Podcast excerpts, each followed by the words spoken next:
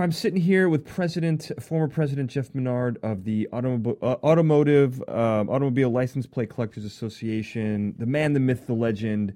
So there's a couple of great stories when we talk about vanity plates. I was reading some just absolutely hysterical uh, stories. Um, one, let's go. I'll try to go in numerical order, historical order, if we could, um, if I if I if I may. 1928. So it's funny. License plates are kind of coming into the American zeitgeist. People are getting used to them being on cars and everything. We still live in a pretty superstitious society, and not, not that kind of came to a head in 1928 Massachusetts. Um, tell me a little bit about about how this worked. Yeah. So Massachusetts, being a fishing uh, coastal state, codfish fishing, they put the codfish on their license plate because why not? It's a good thing to do. A lot of states, starting really around 28, began to advertise their state's products. Like Idaho put potatoes on their plate, first time in 1928. This is what the state's known for. Massachusetts put a codfish on their plate. That's what they're known for. Well, it was a really bad codfish harvest that year for some strange reason. And then some, either astronomer or astrologer or somebody, said, well, it's because on the license plate, you have the little image of the codfish swimming away from the letters MASS. So you have you've you've made this image, this voodoo image of the of the codfish swimming away from Massachusetts, and that's the reason why the codfish harvest was so low, and it's all your fault. And this is, you know, upright Massachusetts. They said you're out of your mind. This is ridiculous. And so they introduced actually a bill into the legislature, they tried to, the next year, that said, next year, we're going to turn it around. We're going to fix this. We're going to stamp the codfish so it's facing the other way. So it's facing towards the letters MASS, and the codfish will come back to Massachusetts. And they said, no, we're not going to do that. We're not going to buy into this. This is superstition. It has nothing to do with the stamping of license plates right. for crying out loud. Yeah. And so on the car plates, I don't know how this worked, but on the car plates, they didn't do that at all. There's no more codfish on the car plates. But the truck plates, the truck plates, they did exactly that. They have a different codfish. It's not quite the same image. Uh-huh. They embossed it, they stamped it, and they had it facing towards the state name, and the codfish harvest resumed.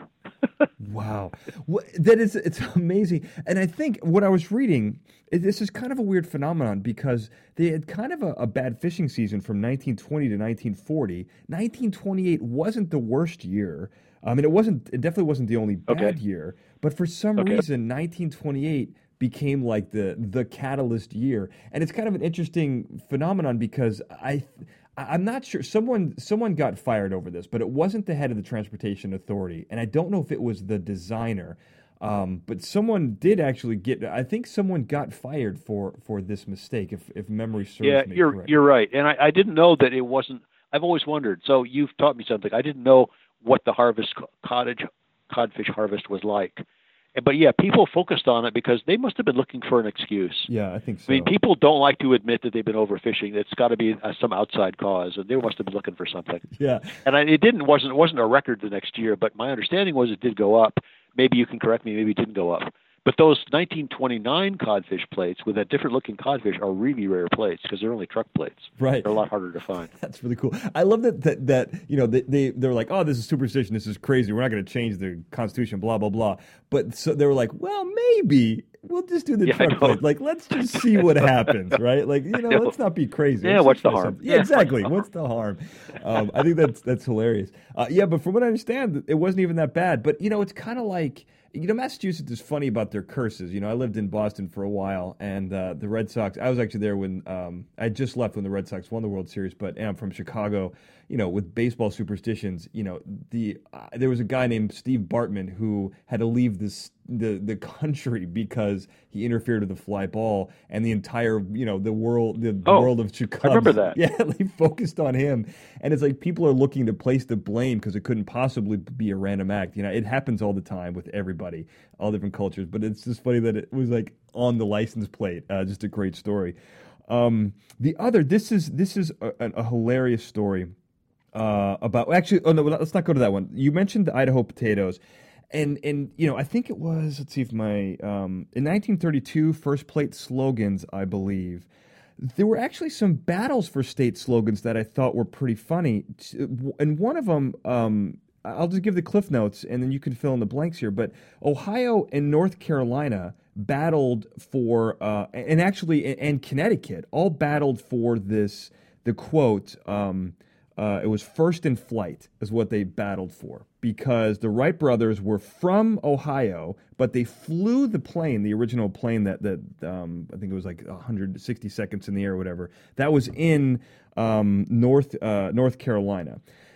Yeah, that's right. So yeah, Kitty, yeah, the, the the Wright brothers were in Dayton, Ohio, right, and that was like 1903. Yeah, they invented the airplane. Obviously, we all know that, but where there was no place there to fly it, so their families would drive them down to Kitty Hawk, North Carolina, mm-hmm. and that's where they flew the plane. So everybody knows that, except North Carolina was the first to come up with a flight where they called it first in flight.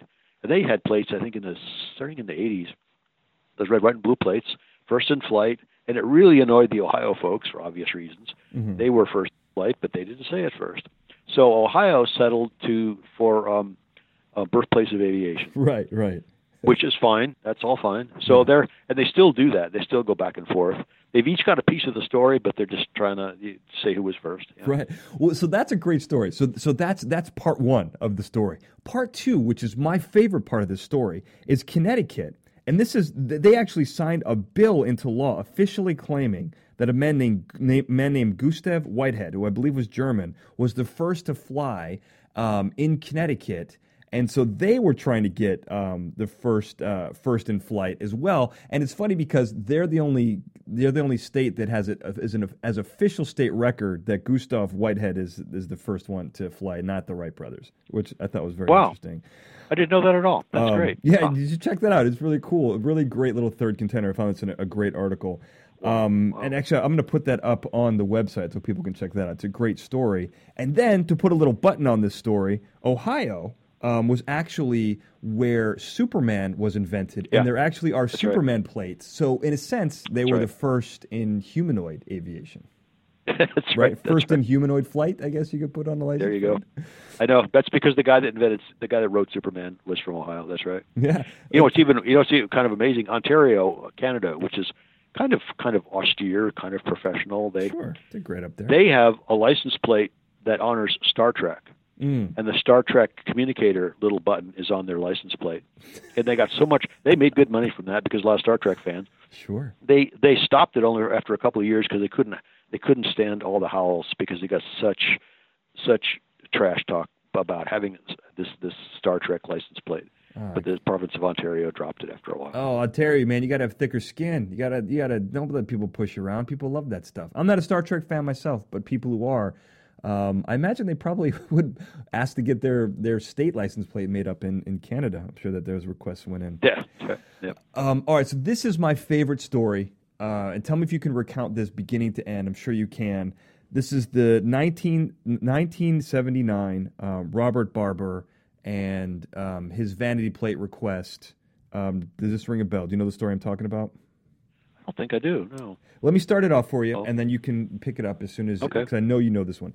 So in, in 1979, a man named Robert Barber, he this is in Los Angeles, California. He wanted to get a vanity license plate. So he grabbed an application and he had three choices. He he only wanted two. He either wanted it to say boating or sailing, and if it did, didn't have either one of those, he didn't want the vanity plate. So he wrote down no plate. Um, meaning if the others weren't available, he didn't want that plate. So uh, the first two were taken, and of course, the government being the government, they gave him a plate that literally said "no plate." So th- do you know the story now? Yeah, and I know that's right. I didn't remember the guy's name. Yeah. oh, okay, okay. You want to take it from here? Well, it's happened to a couple of states. You probably have more details. But that's exactly when law enforcement is chasing somebody or looking at a parked car and there's no license plate on the parked car. Yeah, Law enforcement writes the ticket up, and in that space on their ticket, they write the words no plate. yeah. So the violation is recorded to a car. Well, the violation is recorded under no plate, but that's their internal term for it. But if it looks like it's a vanity plate, of course, no plate has has uh, seven letters. But uh, anyway, it looks like a real license plate. So that guy was getting hundreds, if not more, of violation notices because it looked like it was his license plate. Because that would have been a viable. Well, obviously that's why they would have they would have issued it. It would have been a viable vanity plate Yeah. would have been a really good idea. That happened in another plate where a guy, where a guy had the license plate called sample S A M P L E, Mhm. but that's what is given on sample license plates that states make. yeah. It's the same thing. Oh, it's that's like funny. that. That's just it's don't do no plate. And then he had to go to a lot of work to undo all of this stuff because he had, his name his record was so bad. That is so funny. Well, and this so this guy in, in L.A. Let me let me put in a couple of details because this is this is such a fantastic story. So he gets the, so he keeps the plate. It says no plate. He likes. He's like ah this is cool. You know I'll I'll hang on to it. Four weeks later, as you mentioned, starts getting a bunch of tickets in the mail. Can't figure it out. Finally puts two and two together and realizes because anytime there isn't a plate, they write down the, the police officers write down no plate. So he had to go and fight every single time. Either had to you know go to court or to write a letter, and so he had to fight all these every time. And so, fi- and, and he called the DMV, and they were basically like, "Oh well, get a new plate. That'll solve the problem." Classic government answer. And he's like, "Well, I don't want to do that." So eventually, the officers were told by the DMV, I think two or three years went by, they were told to write either none or missing. And, and it's funny, you mentioned this really cool thing, which I didn't realize, is that no plate is seven digits, none is four, um, and missing is seven. So that could that could also work, which adds to the to the next part of my story, which is there was a guy in Marina Del Rey, still, which is right down the street from Los Angeles, a guy named Andrew Berg, who had a vanity license plate that said missing, and then he started getting all the tickets that Robert Barber was getting. I mean, how crazy is that story? I mean, it's just bananas. Um, the, the dangers of vanity plates uh, is is what I'm talking about here. So, are there any other great vanity plate stories that I've missed that you got in the old noggin? Um, boy, I don't know that not that kind of thing. I can think of bad words that got by and people just hid them and protected them and reading things backwards. But What about people No. who? Um, now, this is why I wouldn't want vanity plates. I'm not a criminal. I have no intention of ever committing a crime, but I don't like. It's kind of like with privacy. I'm not doing anything, but I like to keep my stuff private. I don't want to have a vanity plate because I don't want anyone to readily recognize my license plate. But I imagine people who don't heed that warning have been caught. Do you know of any great stories where people have been captured or law enforcement has been able to solve a crime based on someone's vanity license plate? I don't know the details, but I know that that's happened. I remember hearing um, witness reports and saying, "Yeah, that the, the, I didn't. I remember thinking about the car, but they had a person that had a vanity license plate and it said X Y Z or whatever." on. Right. I remember that that's happening just just in random news reports, but I don't have any details though. No, that's all right. I imagine it happens all the time. Um, Yeah. Because it's so easy. I would think if you're going to commit a crime, you know, grab some, swap some plates out for something a little bit harder to recognize. Um, Yeah. Well, well- people steal plates. They're going to commit a crime. They steal a plate and they put that plate on the front of their car, so their their regular plate isn't seen. Right. So there's all kinds of bad guys out there. Well, you know, and it's funny. I remember one time where I was, I was in, I had driven into Chicago, and I was in a bad part of town, and it was the first time where I ever saw someone that put stickers on the letters of their license plate. And I remember looking at that, and I thought it was weird. And I asked my, is it my mom or my grandma? And she was like, "Oh yeah, that's probably pretty sketchy because that means they're trying to hide their license plate, so so people don't know who they are.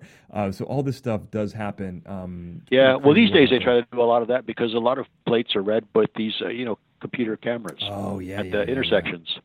Yeah. And so you can't have plastic covers, you can't do this, you can't do that, you can't Right. even wax them sometimes. There's a bunch of stuff. And if people move their stickers around, the place that put stickers on the plates, they they they they regulate that even more. And the the license plate frames you were talking about in the beginning, it can Yeah. be so you can't read the plate. wow. Yeah, people are trying to be as anonymous as they can, especially when there's red light cameras. Yeah. Yeah, or you know the ones that track your um, on the highway when you have like uh, the fast pass or whatever. Yeah, yeah. A lot of people trying to get away with something. Well, this is interesting stuff. Vanity plates, uh, they're really cool. Can get you into trouble. Uh, great stories. Um, but Jeff, honestly, thank you so much for, for sticking around for, for a couple extra stories on this. That's great fun. Thanks very much.